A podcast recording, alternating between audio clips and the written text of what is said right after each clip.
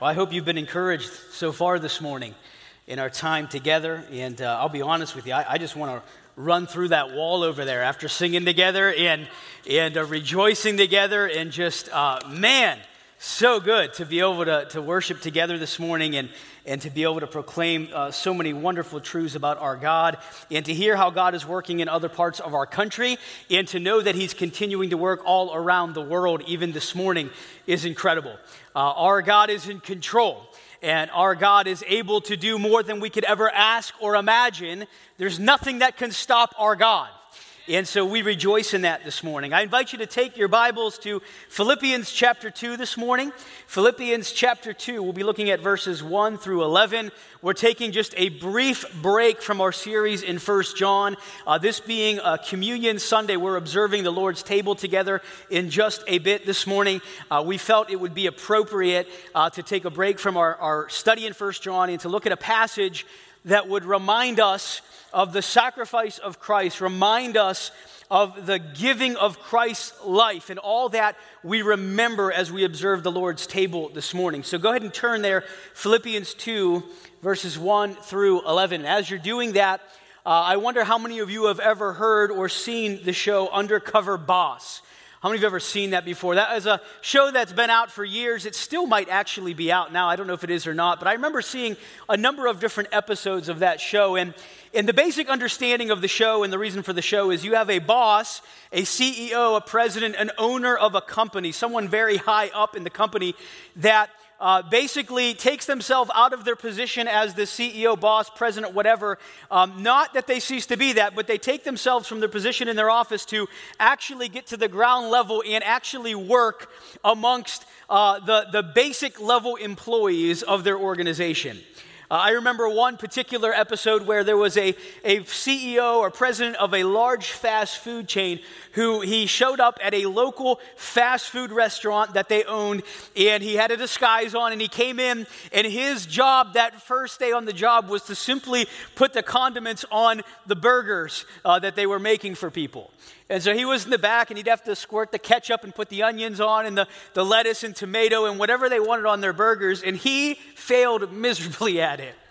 And it was one of these things where you have this, this high level boss, this high level CEO that was brought down to, to the basic starting position of this company in the fast food industry, where all he had to do was put the condiments on the, the buns and they showed him, and he was sloppy in doing it. He didn't know what he was doing. And the other employees are kind of watching him like, this guy has no clue. You know, and they're watching, and, and he was just brand new at it. So you would expect that of anybody just starting off, that they're not good at it yet. Now, folks that had been doing this for years, they're looking at them like, let me show you how that's done. In a matter of seconds, they'd have this done. It was like, wow, like they're good. And, and this boss would be attempting and doing it. And, and while he was there, he was taking inventory and taking note of who was doing their job well and who was not doing their job well, and how was the company being run, and, and how was the service, and what was the customer's experience in what he was doing. And, and towards the end of every episode, there was always a feel good story where maybe there was an employee that went above and beyond, and so the boss was going to reward them in some way for their efforts and for their customer service and the way that they dedicated themselves to the company. And, and there would be others that would meet him. The reveal would happen, and he'd be like, hey, it was me. It was me the whole time that they weren't doing what they were supposed to be doing. And so when they would come in, they would see who it was and they would think, oh man, I'm in trouble because they didn't know who it was that was there with them. It's kind of a neat show. It's kind of a neat perspective that you get when the one that's all the way on top comes down to the lowest rung of the ladder, if you will, to work amongst the people and to see how things are functioning. Well, I think of that when I think of Philippians chapter 2, when we think about Jesus. God, Creator God, who had all glory and majesty uh, in heaven, that He would take Himself out from the glories of heaven to come to this earth as a servant. And just as that CEO or, or president of that company never ceased to be what he was just because he was coming to serve, Jesus never ceased to be God. He never ceased to have authority and power.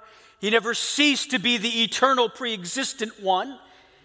but yet made himself a servant, ultimately to die on the cross as a sacrifice, as our Savior, so that we might have life. This is a remarkable passage of Scripture. I'd like you to read along with me, just to yourselves as I read aloud. Philippians chapter 2, let's begin in verse 1. Paul's writing and he says, So if there is any encouragement in Christ, any comfort from love, any participation in the Spirit, any affection and sympathy, complete my joy by being of the same mind, having the same love, being in full accord and of one mind. Do nothing from selfish ambition or conceit, but in humility count others more significant than yourselves. Let each of you look not only to his own interests, but also to the interests of others. Have this mind among yourselves, which is yours in Christ Jesus, who, though he was in the form of God, did not count equality with God a thing to be grasped, but emptied himself by taking the form of a servant, being born in the likeness of men. And being found in human form, he humbled himself by becoming obedient to the point of death even death on a cross. Therefore, God has highly exalted him and bestowed on him the name that is above every name, so that at the name of Jesus, every knee should bow in heaven and on earth and under the earth, and every tongue confess that Jesus Christ is Lord to the glory of God the Father. Uh, there is a lot to look at in these verses this morning, and so we want to do uh, our best to be able to present some truths from this passage this morning that I believe will be helpful for us as we seek to honor Christ. Paul is going to begin in verses 1 through 5 to petition, to make a plea to the believer. And I believe he's pleading with them in two ways. First, he's pleading with them to have the same mind. Say that with me have the same mind. That's what Paul's desiring here. Uh, we won't read the entirety of it again, but Paul is telling them listen, if there's anything that's going to make my joy complete, complete my joy, Paul says in verse 2, by being of the same mind, have the same love, be in full accord and of one mind. Paul wants the believer to have the same mind, to be unified together, to think the same way, and to act the same way and to participate in the same way and to have the same mind and viewpoint and eyesight as we walk through this world desiring to honor Christ. He says, Complete my joy, make my joy complete, be like minded, think the same way and act the same way and do the same things, believer. Have the same mind, be unified, be unified together. Uh, Paul's going to get pretty specific in, in some ways you can do this, he says. Have the same mind, be in full accord of one mind. Verse 3 Do nothing from selfish ambition or conceit, but in humility count others more significant than yourselves. Let me read that again. Look at what he says. Do nothing from selfish ambition or conceit, but in humility count others more significant than yourselves. Let each of you look not only to his own interests, but also to the interests of others. That's a, that's a weighty task. That's a heavy thing to consider this morning, isn't it? Because listen, we have all of the things that we want to do and that we think we are entitled to do. And yet, Paul says here, look not only to your own interests, but the interests of others. Look not only to your own good and your own desires, but esteem others better than yourself. I wonder, as a believer in Christ, when was the last time that you and I made a decision, no matter what it is, that that decision was not based on what was best for us or me, but based on a decision that was best for someone else that I'm called to love? Folks, listen, we live in a time right now in our world and in our nation where the believer in Christ has opportunity to shine so brightly by esteeming others better than ourselves, by not looking at our own interests or desires or needs, but at the interests, desires, and needs of others first. And that's what Paul's calling them to. I mean, he almost gives it as a given that, yeah, you're going to look out for your own interests. Listen, I have a family, I have children, I have a wife, I, I have people that I love and care for, my own family, and I am going to look out for their interests and my interest in caring for them and caring in a way that's responsible and wise. And Paul says, listen, don't just do that though. Don't only look out for your own interests, but also for the interests of others. In other words, the interests of others should be of interest to me as a follower of Christ. Because that's what I'm called to, to love them and care for them and esteem them. I wonder, are we doing that as believers today? Are we loving in that way? Are we serving in that way? Is that the mindset that we have? Do we have that same mind? And obviously, the thread that should be uh, intertwined throughout all of that thinking and all of that doing and all of that loving should be in service to our great God and for His glory and for His honor. Now, let me clarify you and I, as believers, should never seek to do something that would be dishonoring to God, no matter how much of interest it is to somebody else. So we don't compromise what God in His Word has commanded us and called us to do simply because someone else has a different interest in that. But so long as we are able to serve and minister and love people in a way that honors Christ, we must be about that work. I believe Paul goes on to clarify as well, not only to have the same mind, but he gives some specifics to it and says, have the mind of Christ. He says, Be of the same mind, of the same love, be of full accord of one mind. Don't do anything out of selfish ambition or conceit. In humility, count others more significant than yourselves. Let each look not only to his own interest, but to the interests of others. Verse 5 Have this mind among yourselves, which is yours in Christ Jesus. Paul is not calling the believer to be doing something that they haven't modeled for themselves. Christ has modeled for us what that mindset looks like. He says, Have this mind among yourselves, which is yours in Christ Jesus. Now, I don't want to slip past that because I think it's easy to read right past verse 5. It says, Have this mind among yourselves, which is yours. Say that with me. Which is yours in Christ Jesus. Listen, this is not some far out there thought or command that we just can't attain. Paul says, This is yours, the mind of Christ, this ability to live this way and act this way and think this way. It is yours in Christ.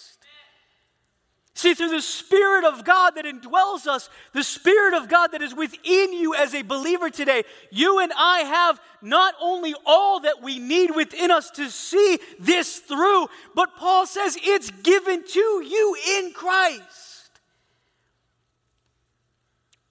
And it should be seen.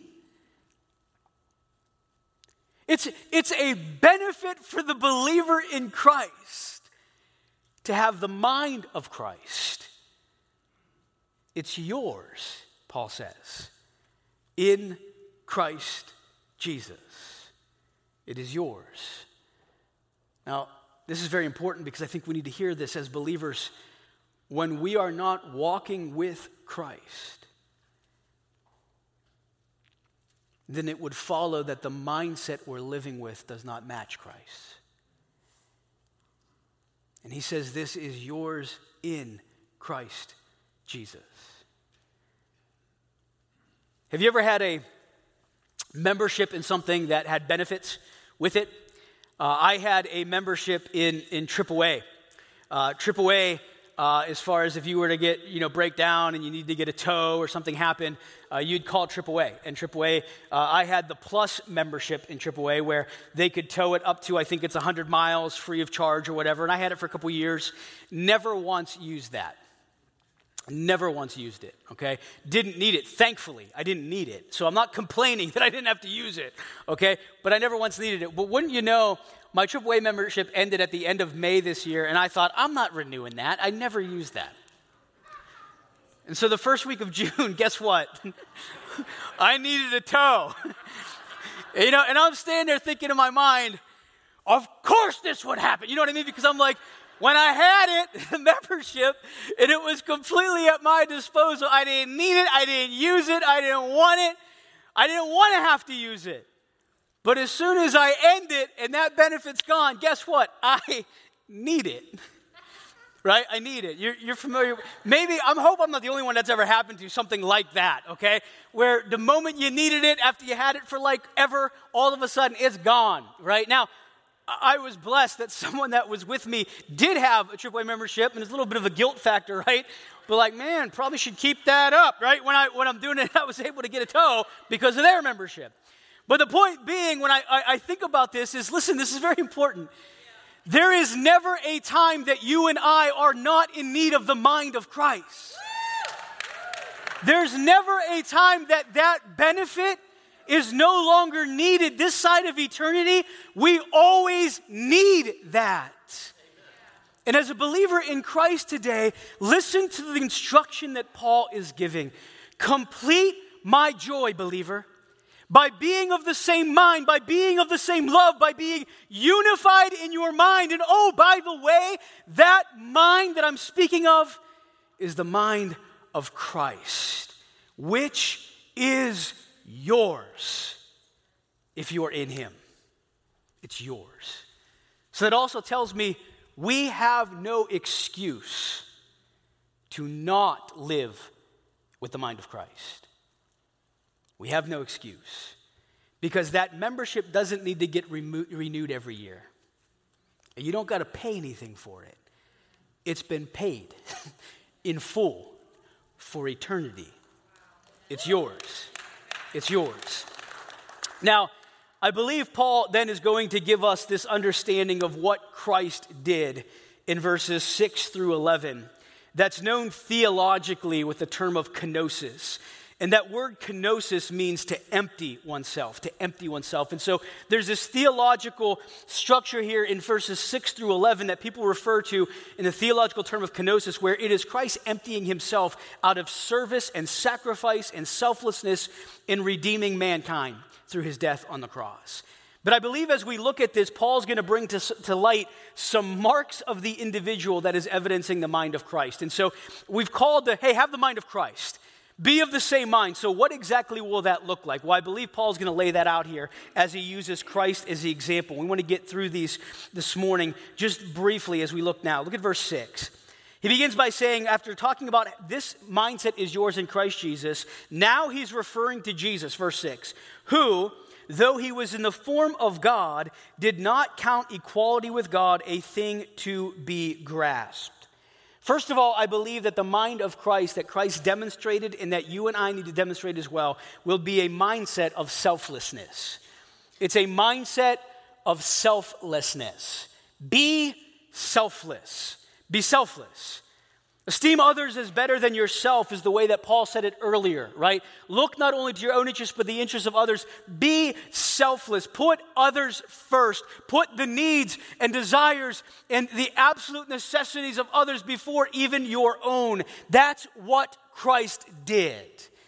The passage says in verse 6 that although he eh, was in the position as God, who through he was in the form of God, he didn't consider equality with God a thing to be grasped or held onto or to be gripped too tightly. I want you to process this for a moment that Jesus Christ, the eternal God, that John chapter 1 tells us that in the beginning was the Word, the Word was with God, the Word was God, referring to Christ Jesus, the Word of God that would be made flesh. It says all things were created by Him and without him was not anything made that was made. In him was life. That is this Jesus that we're speaking about, the eternal God, the creator God, Jesus with all power and knowledge and authority, the everlasting to everlasting, Alpha and Omega God is being referenced in Philippians 2, verse 6, as having the form of God in heaven, in glory, being worshiped as such, and not gripping tightly to that position in authority in heaven, but instead making himself of no reputation and coming to this earth. Is there any greater example of selflessness than the example of Christ? I'll, answer it for you. No, there is not. there is not. Brownie points for whoever said no over here, because I heard, I heard a no. But there's not. In 2 Corinthians chapter 5, Paul the Apostle said, We are ambassadors for Christ. We are Christ's representatives. We represent Jesus. He says that God is making his appeal through us to be reconciled to God. And listen to what it says in verse 21 about Jesus. For our sake, he made him to be sin who knew no sin, so that in him we might become the righteousness of God. Jesus Christ took upon himself our sin so that we could be made righteous. He saw our need, our need, and took that upon himself so that we might be seen as righteous in God's sight. Here's what's crazy about all this when you think about this the only reason we have and can have the mind of Christ, which is ours in Christ, is because of the selfless act that Christ accomplished. Had he not been selfless in his act, we got nothing. We have nothing. Understand what Paul is saying here. He is setting Jesus Christ rightfully up as the eternal God, and yet being willfully obedient to the will of the Father, selflessly coming to this earth. Having the mind of Christ would be showing a selflessness in our living. Secondly, the mind of Christ is one of service.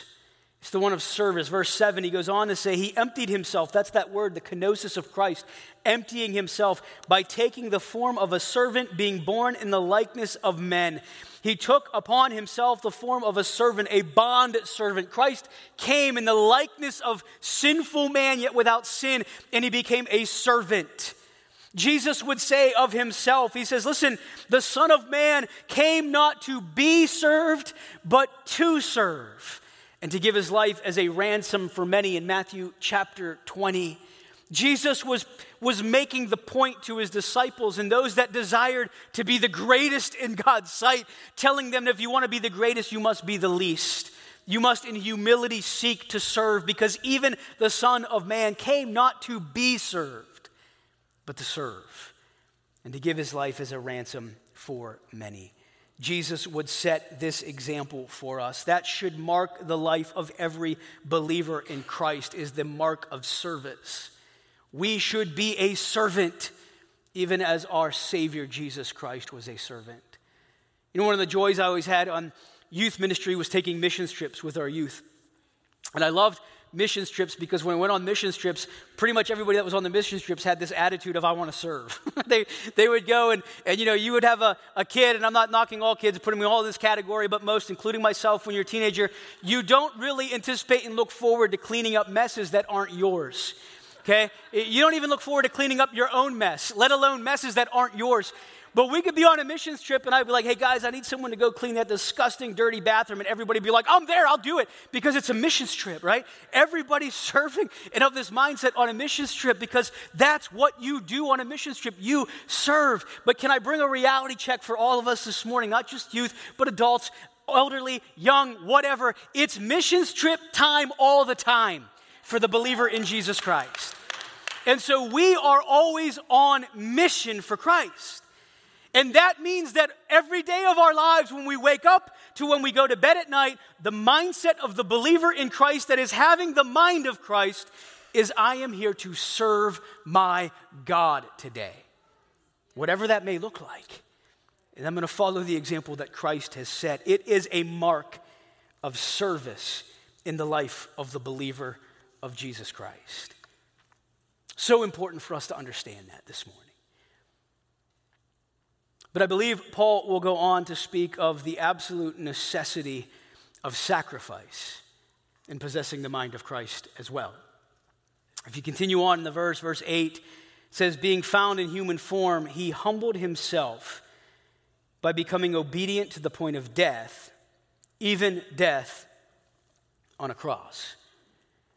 This is the ultimate act of sacrifice that Christ would demonstrate for you and I in coming to serve in such a selfless manner, Christ would offer the ultimate sacrifice. This is what Jesus would say in John 10 18. No one takes it from me, speaking of his life, but I lay it down of my own accord. I have authority to lay it down and authority to take it up again. This command I received from my Father. Don't miss that when Jesus would sacrifice his life, he had complete authority to lay it down and to take it up again. He never ceased to be God. he had that authority, he had that power. When Jesus would say, Do you not think right now I could call down legions of angels to rescue me? You want to bet those angels were ready to rescue? And he could have called them down. That's why the, John the Baptist would see Jesus and say, Behold, the Lamb of God who takes away the sins of the world. This is Jesus. This is Jesus, as described in Philippians chapter 2. This is Jesus, the selfless, sacrificial servant who came to seek and to save that which was lost.